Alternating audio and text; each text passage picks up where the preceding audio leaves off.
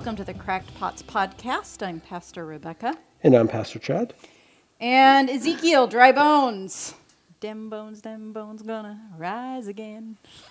so I love African American spirituals. They're just like, I do too. Yeah, yeah I mean, some they're of the best songs. They're just so um, upbeat. Yeah.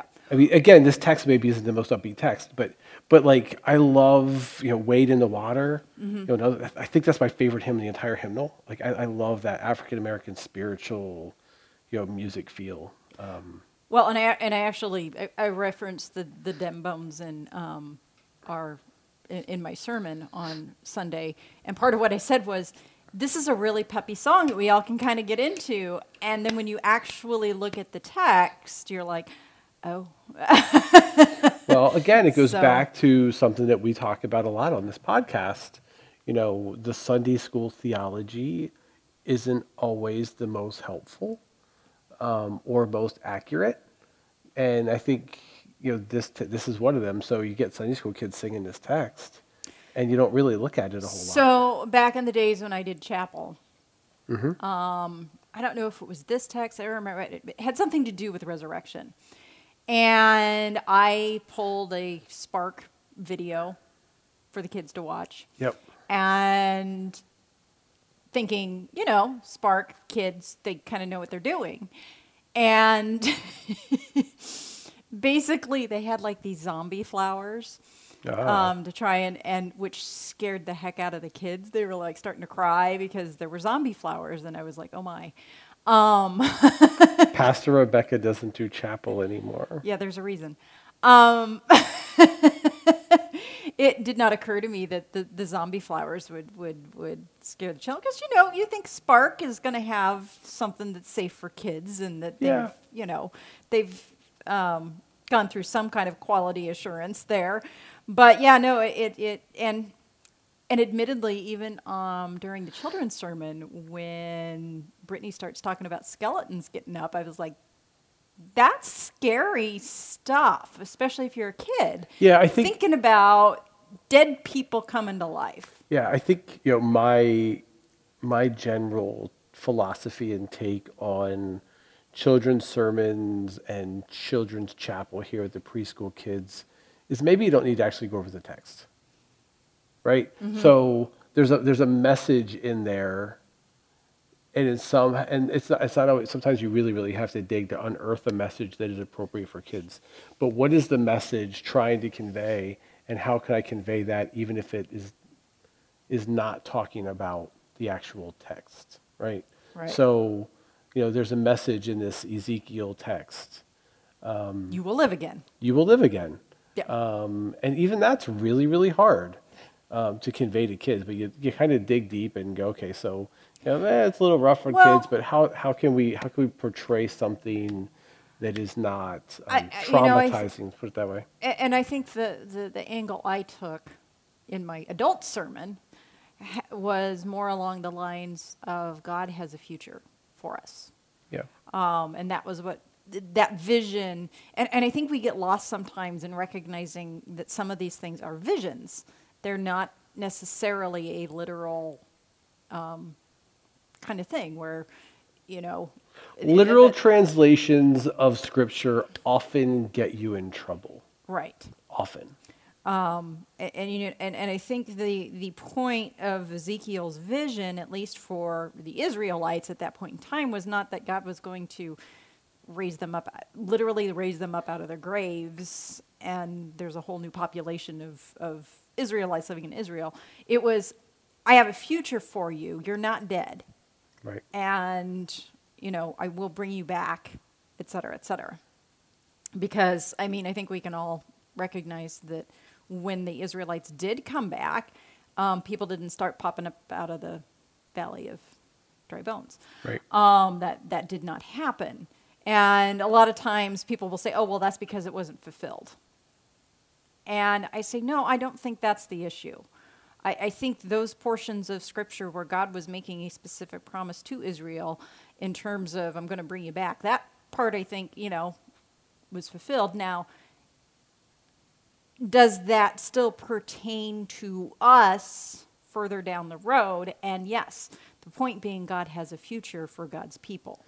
Um, and you apply it beyond the specific circumstances that were there. And of course, we have through Jesus a physical, literal Yeah. resurrection of the dead, which you can point to this particular scripture and say, see that. But again, with, with visions, taking visions literally is really hard. Yeah. Jesus wasn't a vision.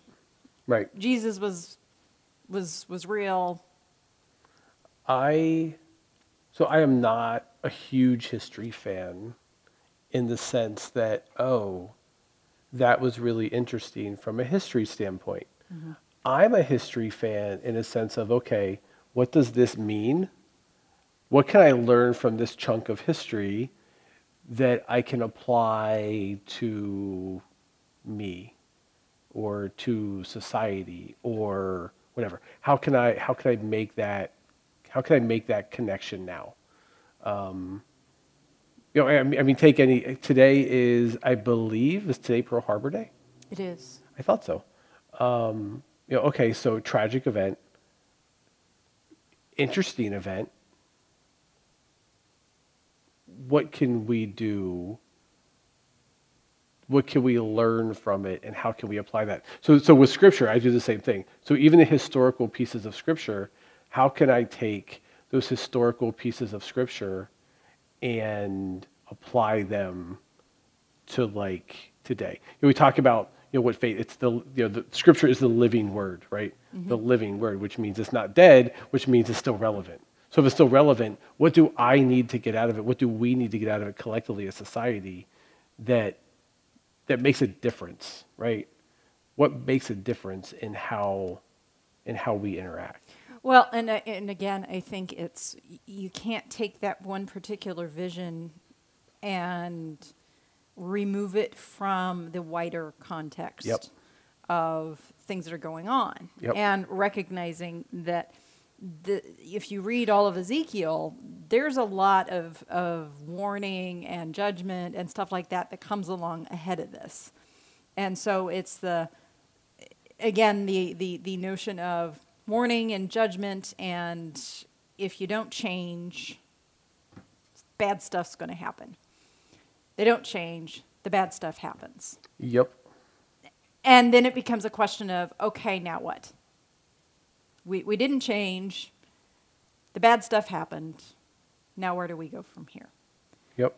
and that's the situation that that they're in is where, where do we it, it, by that point in, in ezekiel's life is okay where do we go from here and and where is this future leading us and i think we can have some of the same sort of conversations and questions um, I, of course, roped uh, a bit of revelation into this because it kind of does the same thing when we're talking about prophetic visions and prophetic texts.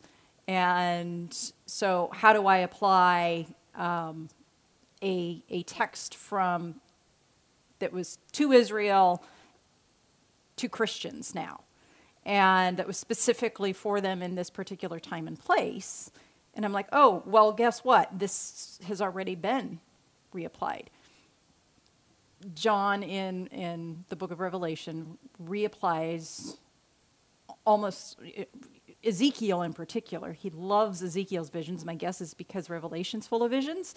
Um, it, it kind of works. Right. And he, now I'm not talking about necessarily this particular vision, um, although there is a resurrection scene. Doesn't follow this one quite the same way. It's you know not the rattling of bones or whatever, but I mean when you get into especially like Revelation 21, um, there's that uh, notion of there will be no more tears, no more you know um, I will be your God, uh, you know you will be my people. Um, pulling from various prophets who who say these things. Behold, I do a new thing. Da da da da da. Um, and so all of that is pulling on what was the Old Testament and, and reapplying it and saying, this wasn't just for Israel, this is now also for you. And so when we're asking that question, what is my future? Um, we tend to look at something like Revelation, but recognizing Revelation is just pulling all, all the Old Testament stuff. And It Part of what- ties together. and part of what, again, Revelation is doing is saying if you don't change, these are kind of the things that are going to happen. Because there's a lot of bad stuff that kind of goes on in Revelation. Right, which is why people look at Revelation And are as, scared. as this horrifying, scary thing, because the middle of it really is. Yeah. Like the middle of the book of Revelation is some scary There's crap. plagues and, Right. and all kinds of bad things going on, scorpions and, and whatnot. Yeah. And you know, if you read you read that and you're trying to read that in kind of that literal sense of, of a chronological series of events sort of thing, you're going to come away with that I'm I'm scared of what the future holds. right.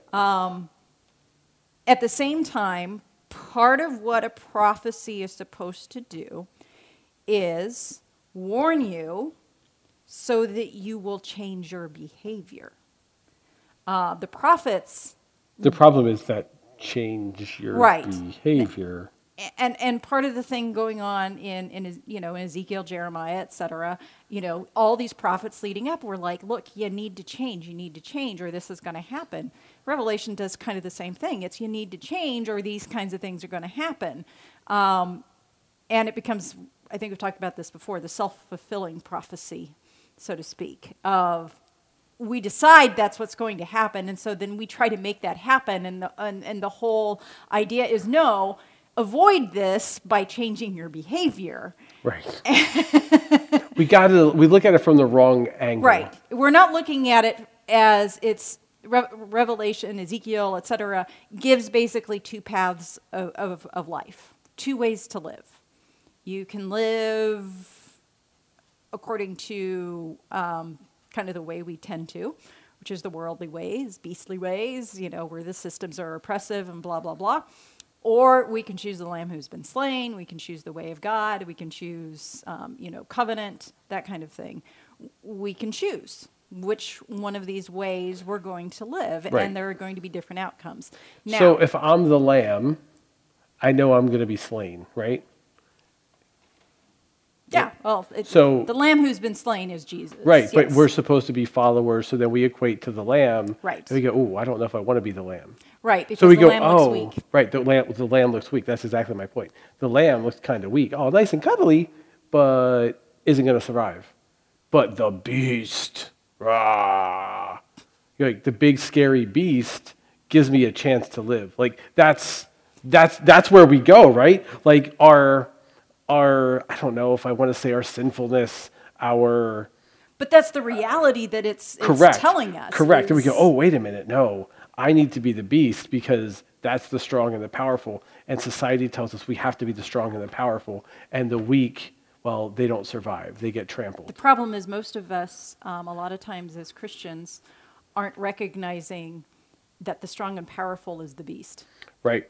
Yep exactly We think the strong and powerful is what we're supposed to be aligning with. yep yep And that's actually why Revelation was written. Right. I, mean, I hate to be talking about Revelation when I'm supposed to be talking about Ezekiel, but I kind of have to put them together. Right, and and I mean again, and that that is that is where we go so wrong, right? Because we follow this worldly path towards power domination, because that's what that's how that's how I don't know if we're wired that way naturally or that's how society wires us or what, whatever. We get influenced It's at some point. Yeah. From, from the beginning of time, we have We, been. we get into yeah. this, we need to be the strong and the powerful and the mighty because the weak get trampled. Yet, Scripture tells us the exact opposite. It's what makes it so hard. And, and you know, you were talking a couple minutes ago, or we were talking about, about behavior and changing behavior. Mm-hmm. It's hard to change behavior. It's very hard. Like, I have been beginning a workout now for about two months. Beginning. Beginning. I've in- done three. so if if my two months is accurate, and I'm probably, in all honesty, being generous, it's probably closer to three. But let's just say it's two. Okay. So that's 60 days, again, round number sake. And I may have done three workouts in those two months. Three out of 60 days. I'm not a math genius, but that sucks. Behavior is so hard to change. Now, what I do know about myself, if I can push past that initial threshold, I'm golden because then I'm good. So when we lived in Gainesville, I had gained weight and was not at all happy. I'm like, know, clothes don't fit. I had to buy fat clothes, and I'm and now my fat clothes are getting tight. Like this is not okay. This is not who I want to be from a health standpoint. So I had the P90X set on DVD, and I'm like, it's probably going to kill me, but I'm going to do it. And so P90X is 30 minutes a day Interesting, though. for 90 days. Interesting that you went, it's probably going to kill me. Right. Yep. And I did it. And I lost weight. I felt better. I, you know, I went I went to the doctor just for a checkup. I know that sounds odd because they don't typically do that. Um, and he's like, "You look like a different person. You look healthier. Your color's better. Like, what do you?" I said, "I'm working out and I'm drinking a lot of water. Not like fermented water and um, like actual water." Kind of, kind of fun water that. Yeah, no fun water, um, just like straight water. And I stopped drinking calories, and and I felt so. And so here's the, here's the stupid thing, right? You know you're gonna feel like better. I'm sitting here in the flesh at it's 2:35 on December 7th when we're recording this. I'm sitting here saying, I know that when I commit myself to working out, feel better. Not only am I healthier, but I feel better. And yet, you know what's going to happen tomorrow morning? You're not going to get up and work out. I'm not going to get up and work out. Because it's, it's hard to change behaviors. So I think we need to recognize that right out of the gate. It's hard to change behaviors. Yep. But, but here's the other part of that lesson. There's a huge benefit at the end when we do. Like, I was and gonna it- I mean, in this case, it's it's literally health. But I mean, any behavior. So let's say, you know what? I really want to. I really want to commit to doing daily devotions or reading the Bible every day. Well, it may be hard to start that exercise, but you know what? Once you start it, there's huge benefits to it. Like it's just the human condition is, and the psychology of it is just And, and if you think about how hard it is to do on an individual level, imagine how hard it is to accomplish at a societal. yep. Yeah, at a because you have to get everybody pulling on the rope, Yeah. and excuse me, in the same direction. Yeah. Which, for, I mean, so so uh, the, the other so the two analogies that come to mind are everybody pulling on the rope or everybody in the boat row in the same direction. direction. And right now we got half the people rowing in one direction and half the people rowing in the other direction. Our boat ain't going anywhere. Yeah. We're just going in a circle, and then yelling at each other because they're both going in a circle. Well, gee, I wonder. But but I find you know let's let's put it back in that context of what you were talking about in in terms of you said I, I, I- know that doing it this doing this way quote is going to kill me. I know you're talking metaphorically from Right. that standpoint, but when we're looking at again when we're looking at quote the lamb who was slain whatever we're like that's going to kill me kind of kind of thing to to make that change Yeah. means i make myself vulnerable i make myself um, open to two things that that are going to be painful um, as opposed to you know the, the, the stronger Yeah. powerful kind kind of way of living I was I was so sore I couldn't I couldn't walk I couldn't stand up straight and walk I couldn't I mean getting out of bed was painful. Yeah. It was painful. So ultimately, then, kind of the, the point that, that winds up coming in, even you know, for both Ezekiel and in a book like Revelation, is okay. So you don't change, and if you don't change, the disaster happens. But then what? Where do you go from there?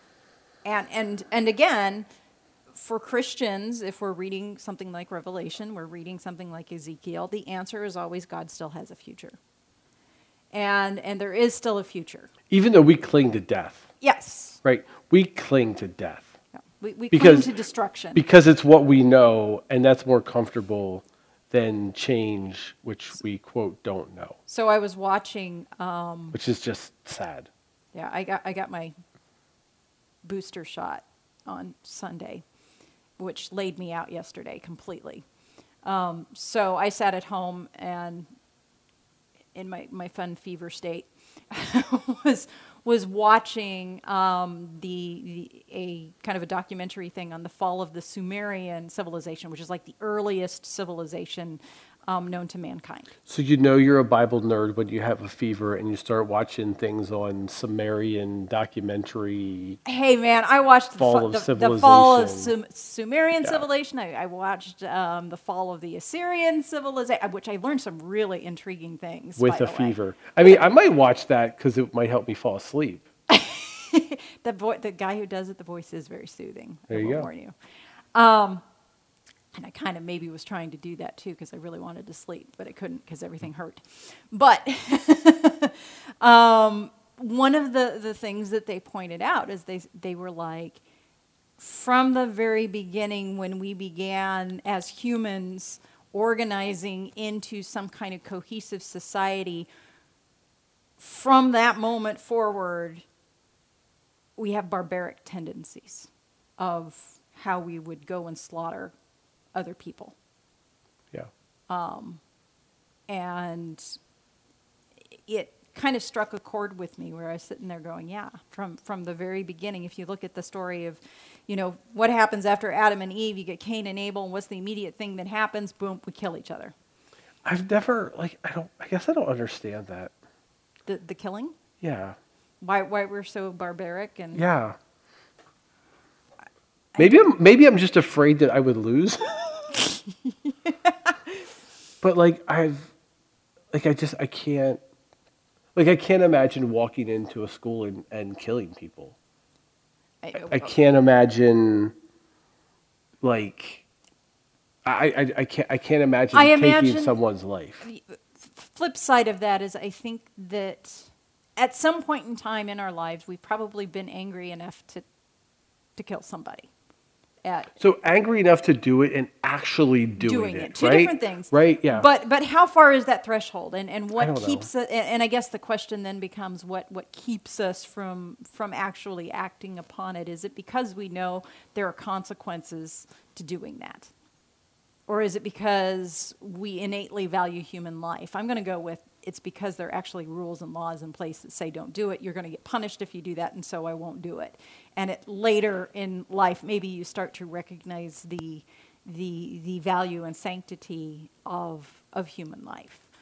Um, and I know my faith definitely has made that a much more, and it's hard in our society because our society kind of shrugs off death now. Um, we see it as collateral damage. We see it as necessary, you know, necessary things that have to happen. Well, okay, so this portion of society has to die for this. Okay. yeah, drone strike. Oh, sorry, that was not the intended target, but it's the co- it's the cost of doing business or Yeah. cost of war, so to speak. And Um, as if those people don't have a right, whoever they are, have a right to have a right to live. Right. And I mean, we can apply that to a bunch of different things, even in our own country, which I'm not going to get into. Um, but there are a lot of uh, situations where if we were willing to address certain issues, um, we might reduce the amount of death. So it's interesting. So the difference between being the sacrificial lamb and sacrificing lambs, so to speak. You know, th- there's this interesting um, dichotomy between worshiping the lamb who was slain and and and designating that's a, that's a that's a loaded There- word designating people to be slain. Well, I was going to say there's a huge difference between being willing to die for something Yeah. and volunteering others to die Correct. for right. Exactly. for my right to do X, Y, or Z. yeah.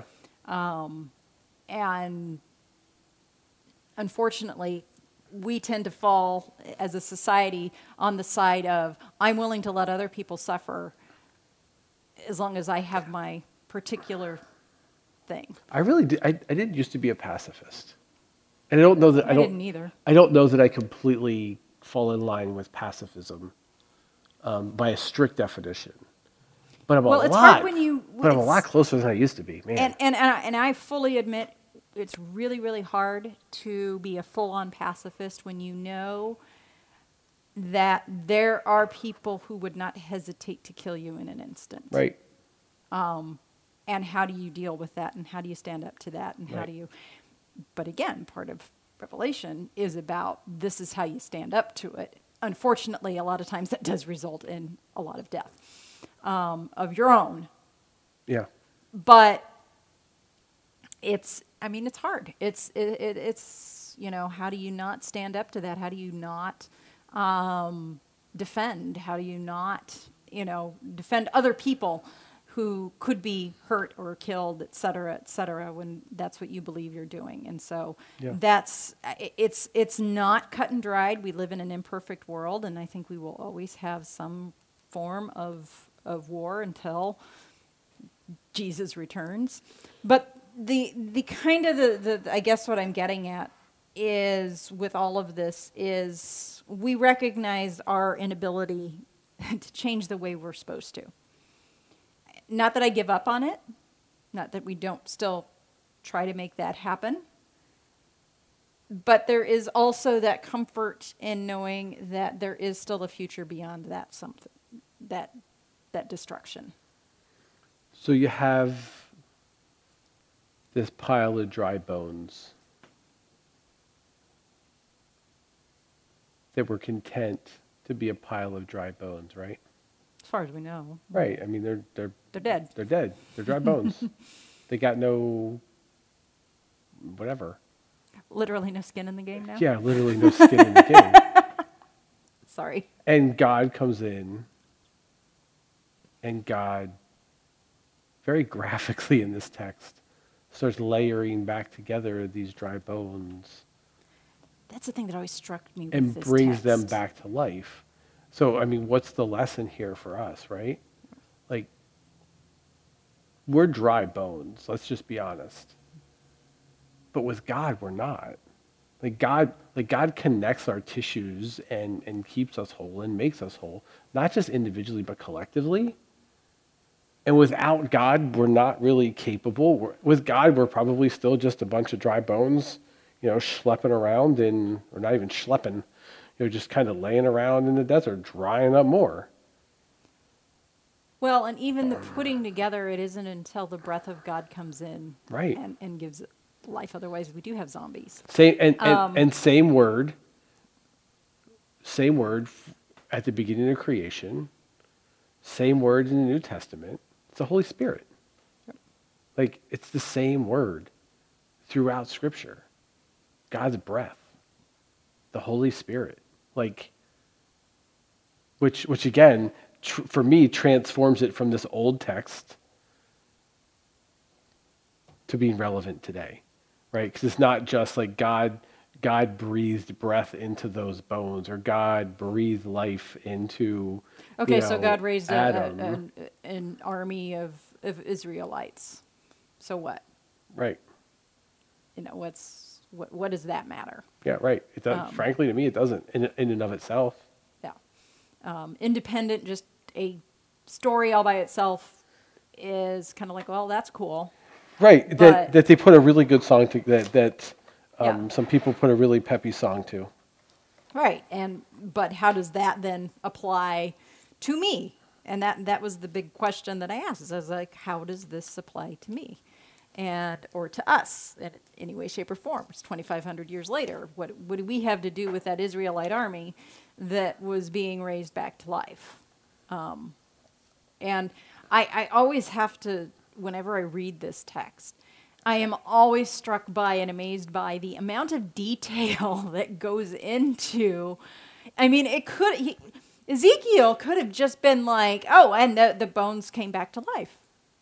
I, Yeah. I mean, it could have been a real simple, but no, there's this, the, the, the bones, they rattle, and then as they rattle and they come together, and then there's sinews that are put on, and then the muscles, and then the skin, and, and it's just kind of like, you know, It's the scene. It's, special effects. it's the scene from the Mummy, Yeah, kind of, yeah. right? That's what that's what I envision, like the Yeah. scene from the movie The Kinda Mummy. gross. Right. Yeah, Um, ooh, Yeah. but really good special effects. and but again you know that that whole okay nice special effects whatever what does it have to do with me what does it have to do with me and like I said, you have to. Are you going to answer that? Yeah. Okay. Well, I kind of answered it in my sermon, but I'll answer it here too.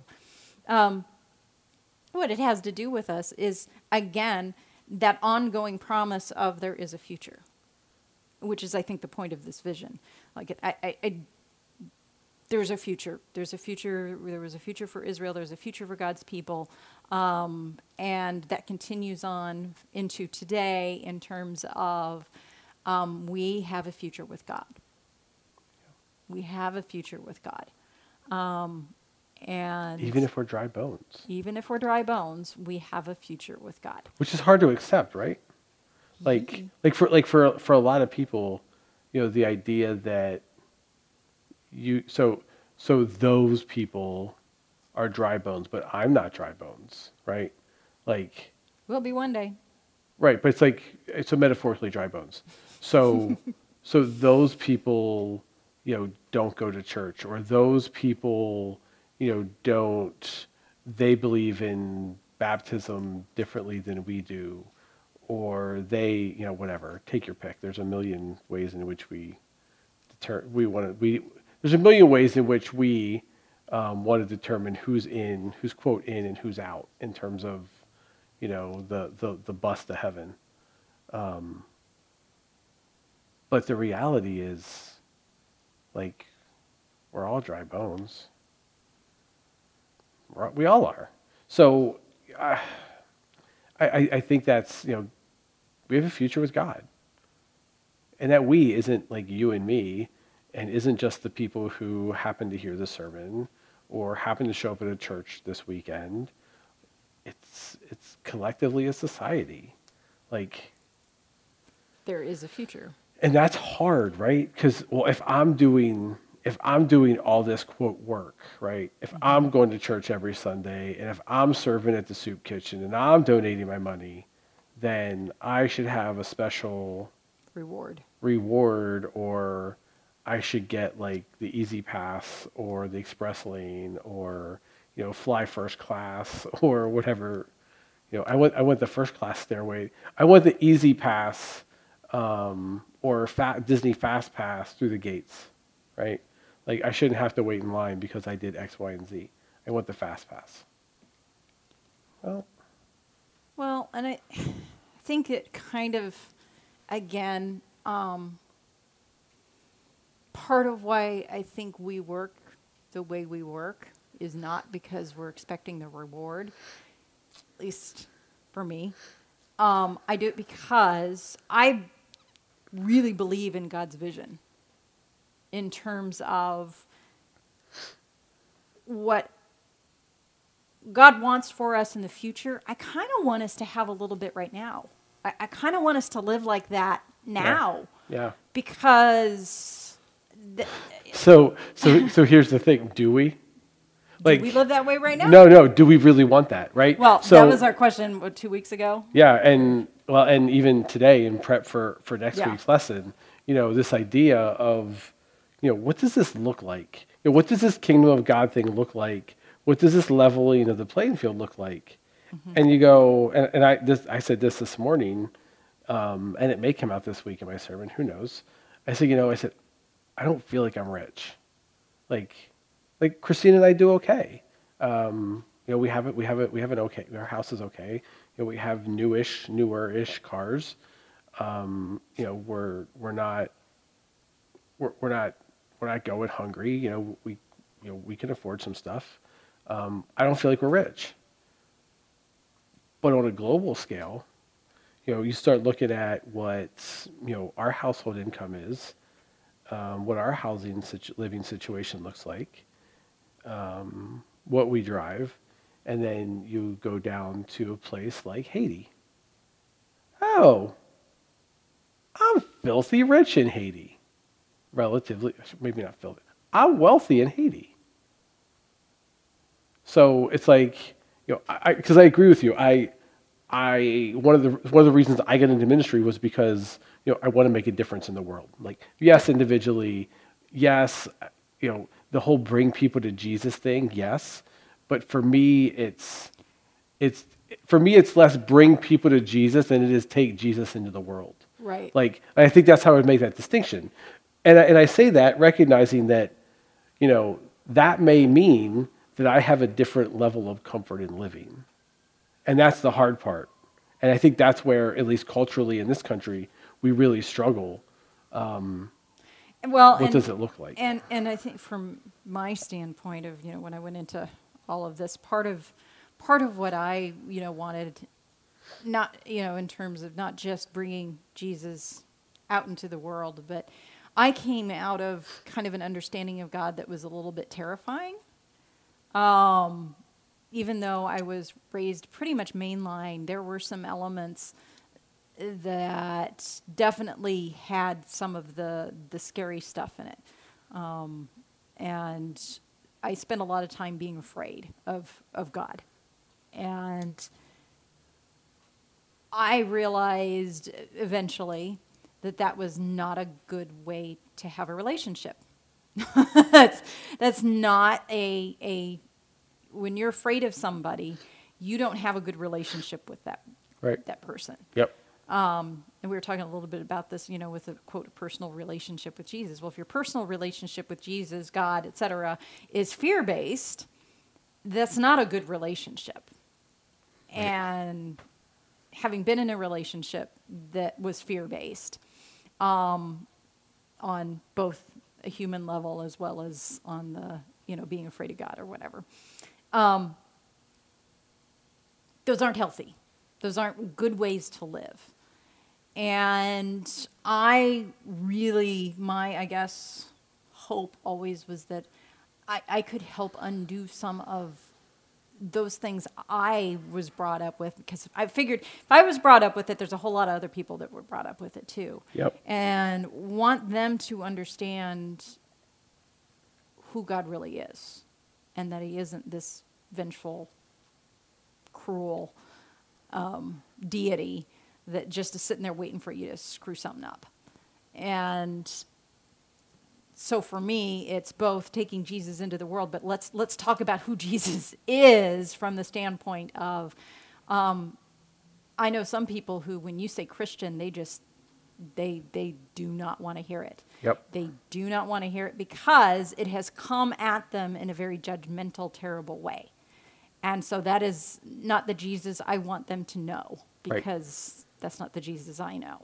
So there's there's a very different kind of way in which you go about um, bringing Jesus into the rest of the world.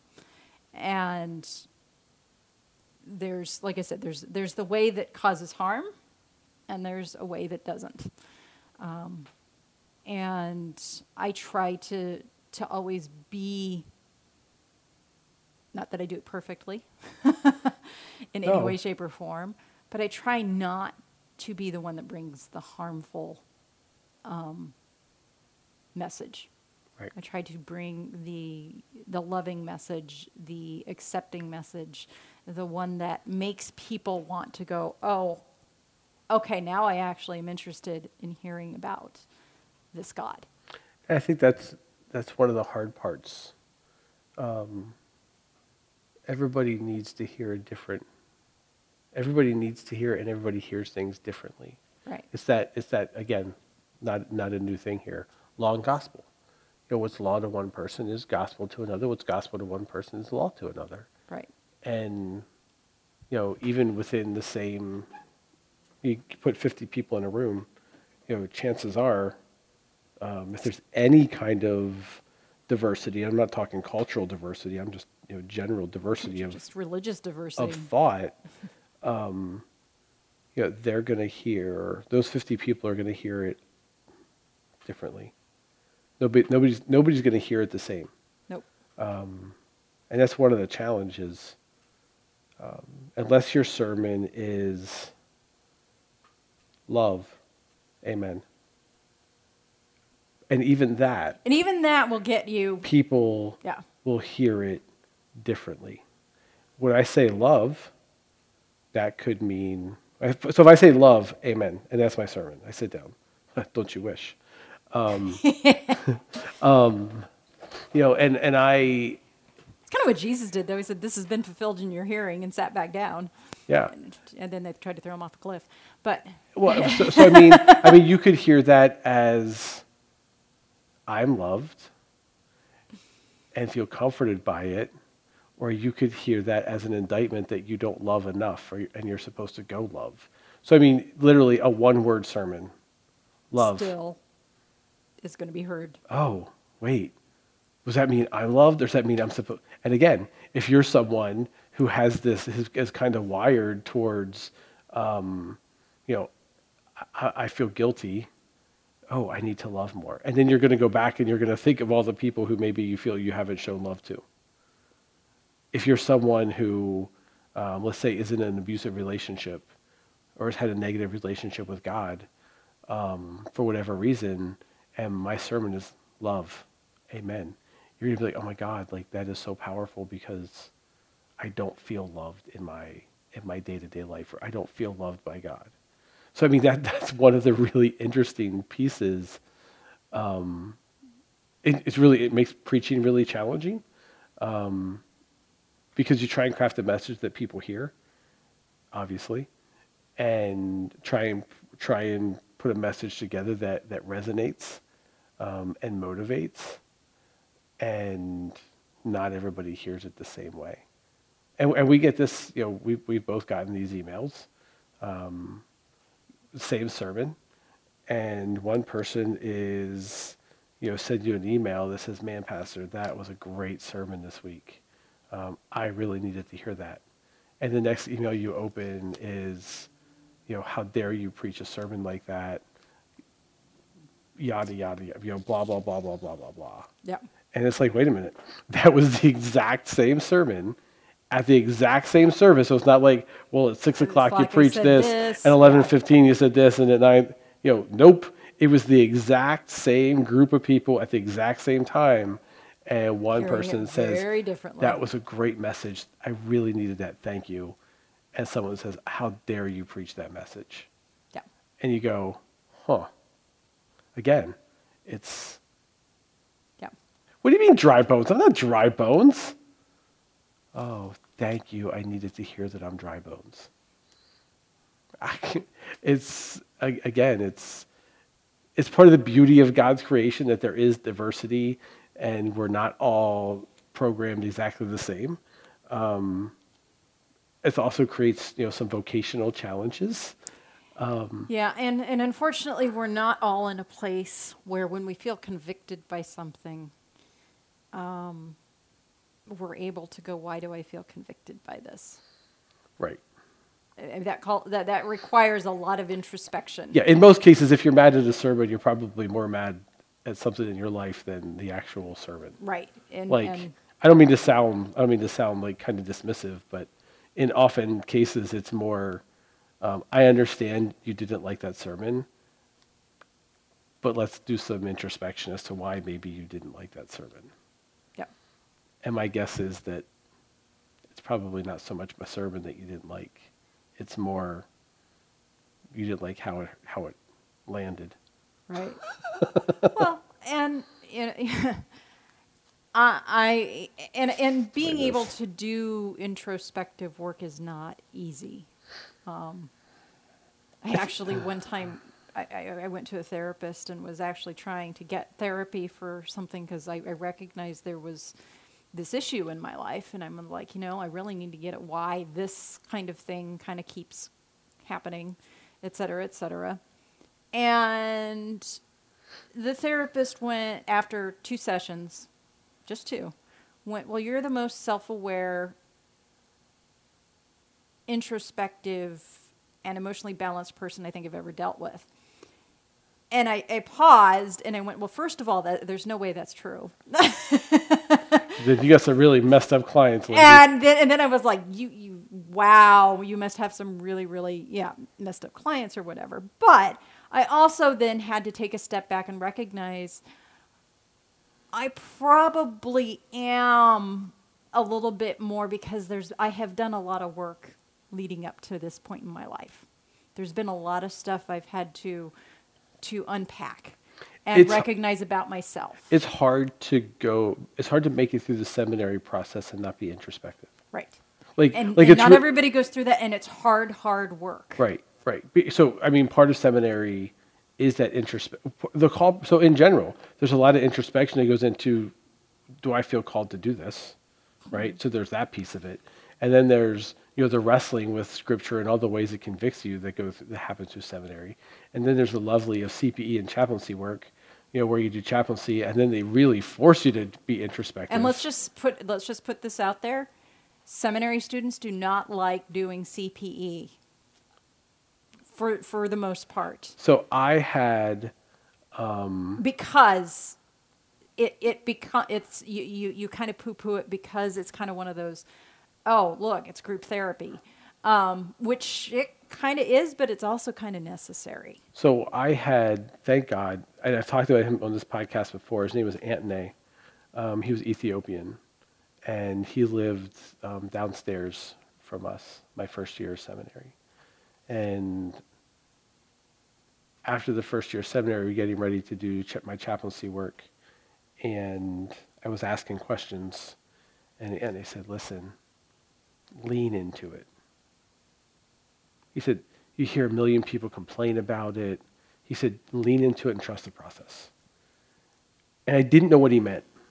I didn't know what he meant at the time. And I got, I got to my got to my chaplaincy, I was doing my CP, CPE, and my supervisor was part Native American, so he had this spiritual sense about him. Um, Christian, but also Native. So he had this like deep blended spirituality. It was really beautiful. And he was really, really gifted at making you dig into. Um, so, I, so I say frequently, say more about that. Um, and a lot of that came from my chaplaincy. Um, and I remember, and this will surprise absolutely no one who has met me, you know, for more than five, ten minutes. Um, you know, when you're doing your group work in chaplaincy, you're sitting in a room and in a circle, typically, and you're talking about you know things that have happened during your week um, doing chaplaincy. And there's often silence because not everybody is like hey i just want to like engage and spill my guts because i know spilling my guts. There's there's part of being vulnerable and blah blah blah blah blah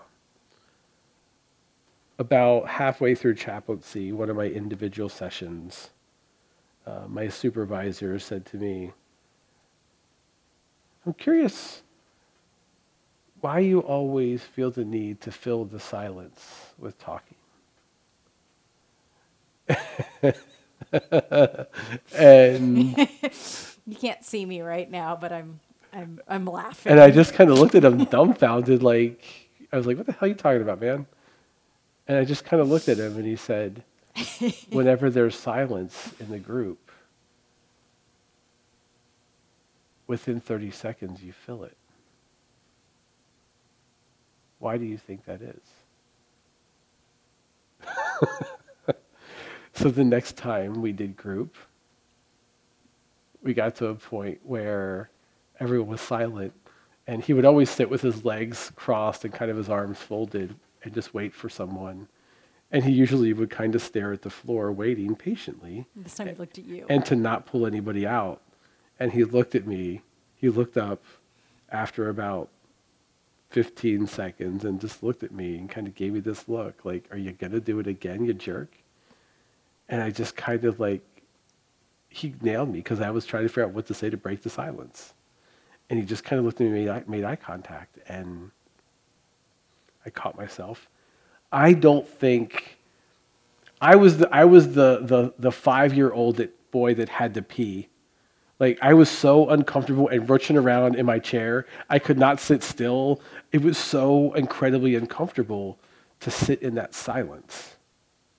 i got called out for having laughter as a defense mechanism Christina busts me all the time for using humor as a defense mechanism. yep But but I mean I mean there, there's something about there's something about that um, ability to to do introspection and and seminary really I if you do if you do seminary right you know seminary will make you more introspective. Now now the key is can you take it into other parts of your life and that was not always my strength. So you know, I did not take that level of introspection into my marriage, right? Well, that was a seminary thing, that was a work thing, that's not a personal thing. And I'll tell you what, like, I've gotten much better at that recently, where I can take a step back and go, man, like, why am why am I mad about this? And I can go, oh, wait a minute, it's really not about something Christina did or something the kids did. It's really I'm mad because I didn't ask for this or I haven't taken a day off or whatever the case may be. And having that ability to be introspective and go, okay, so Here's why I'm mad. I heard your sermon and I'm mad. And it really pissed me off. Oh, well, it made it pissed me off because, you know, you're talking about, you know, giving money to the, you know, increasing your your your offering, and rather than increasing my offering, last week I went and bought a new set of golf clubs. Again, whatever. Um, oh, I feel convicted by that because I really didn't need the golf clubs and I didn't give the money that I could have given. And instead, I, again, a silly example, but like, you know, what is, there's, a, there's always a nerve that's struck, but it's often not mm-hmm. that I'm actually well, and, mad and to be about. fair, when we go through CPE, we don't recognize what's happening at the time. oh, no. That, that that's what we're, we're It's the, developing. it's the beauty of it. It's when we get out of it and then get into the parish and things like that. I mean, I was never even going to be a pastor. Yeah. To be, even after I got into seminary, I still was like, I am not going to be a pastor. This is not, you know, I, I'm I'm I'm the geeky person who, um, when she's at home sick, sits and watch watches things on the fall of civilization. Um, Oh, you know, I was going to be, I, I don't know, go on, get my PhD, be an instructor, whatever. But yeah, working in a, a church was not something I saw myself doing long long term. You had to do it for a, a, Right. a short amount of time. Uh, Which is, al- which is also one of the flaws in our system that says you have to go into parish ministry first. right. Um, I think they're starting to get away from that. I think. Well, but, but for and- a while it was fair- it was no, you have to go into parish ministry. It's like, well, wait a minute. So I so there was a there was a, a woman in my chaplaincy program that wanted to be a chaplain. Like that's what she wanted to do. I said, nope, Mm-hmm. you have to go into a parish first. Well, why? Like this person had no interest in preaching. You know, they wanted to do chaplaincy work. Yeah. And the way the system was set up at that time, I don't think that's the case anymore. But at that time, was nope, you have to go into the parish first. Yeah. And, and I understand the logic behind it from the standpoint of um, doing parish ministry work does give you a much better sense of what actually happens in the everyday lives of the people you're, you're dealing with. Correct. Um, and from my perspective, you know, if you if I would have jumped to going straight to a PhD and teaching or whatever, I would not have understood some of the struggles that go on, some of the the things that people think in um, sitting in the pews. That that this is like I when when again when we give a sermon and people come to us upset about something or whatever, it never occurs to me on my own that someone's going to be upset by certain things. That their understanding of it was this, and because that particular view was not one I had ever entertained Yep. or anything along those lines. So, so it it I, I get it. It's it's it's why my wife, who teaches counselor education, has a private a part time private practice. Right. She's like, how can you teach counseling? How can you educate counselors if you're no longer doing counseling? And and I'm like, you know what? You're right. I don't like it because you're basically working a job and a half or a job and three quarters. But from a from a philosophical standpoint, totally get it. Mm-hmm. Like like if you're going to educate people, you have to actually be doing the work. I I, I feel. So now the segue is um, how did we get from Ezekiel to this? I don't And- know. but I, I actually think that there there's a connection here. Of I mean I know how we got here, and it took an interesting tangent. Yeah, I always do. But so let's take you know how we hear things to to the prophet, to Ezekiel, and how this vision was heard by the people and how in their circumstance of, of their time and place of what that vision meant for them compared to what that vision means for us. How we hear this and how the people in exile in babylon heard this two very very different ways to hear this vision Yeah. and this story Yep. we immediately go to resurrection of the dead people coming up out of their graves Boom. And I would imagine a refugee hears it much differently than what I do. today. Exactly. We've never we've never been living in exile. We have never been taken and, and that was what kind of when I opened my sermon, what I had people start with was I want you to imagine for a moment you have been taken away from your your, your home is destroyed, your place of worship, all those things, all destroyed, friends and family probably killed. Now you've been taken to a whole other country, have to speak a different language. Hurricane Katrina Yeah.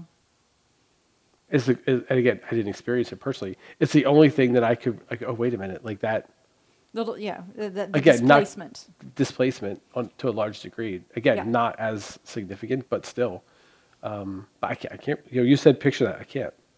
Yeah, it, I mean, it's, it's I a mean, I mean, that- exile to me is I lock my keys, I lock my, myself out of my house, right? Like, or, or your wife makes you sleep on the couch, whatever. nope, doesn't happen. But But like, yeah, I mean, like I lock myself out. Oh crap, I'm in exile. yeah, Not the same thing. no, it, but but trying to even you know just imagine that and then having to live that out and have that be your life, um, to hear that vision of promise, of look, there is still a future. I mean, that really, I think, hits very differently than it does 21st century Christians living in the United States. Yep. Totally different context, totally different. Promise is still the same. There's a future, But the context is different. but it's very different. and makes and again highlights one of the challenges of scripture. Yeah, and um, requires us taking some, you know, time to to really look at well, what does this mean for us? What does this mean for me? How do I take this text and and see it as something useful in my time and place um, that can help people and Yeah. we'll give them hope. We'll give them something be and and I'm not just talking the hope of of resurrection in general in terms of oh well when you die you'll be resurrected. Not people need to hear that, especially if you're in the midst of having lost a loved one. Um, that promise when when you are dealing with that kind of loss and death is is super necessary but there's there's something beyond that i think this yearning for there is something more. This isn't all there is. This isn't the end of the road. Yeah. this this isn't how it is always going to have to be. There's something about that that i think speaks into probably every generation um, no matter your circumstances. Being told there is a future is timeless and a lot of these things even though they have a context and a time and place wind up being very timeless promises That's the point. Yep. So, all right, that is it for us this week. We will be looking at Isaiah 55. We're going to kind of take a step back. We're Going to go back to Isaiah um, for the third week of Advent. So, Yeah, because then I think we go third week of Advent as I say I, Isaiah, Isaiah, and then I think we jump into Luke, John. John, the first. Oh yeah, it is John. Yep. Nope. We're going to go into your favorite gospel. John's gospel, my favorite gospel, not his favorite gospel. Yeah, yeah, yeah. All right. Thanks for listening. We'll talk to you next week. Bye, everybody. Bye.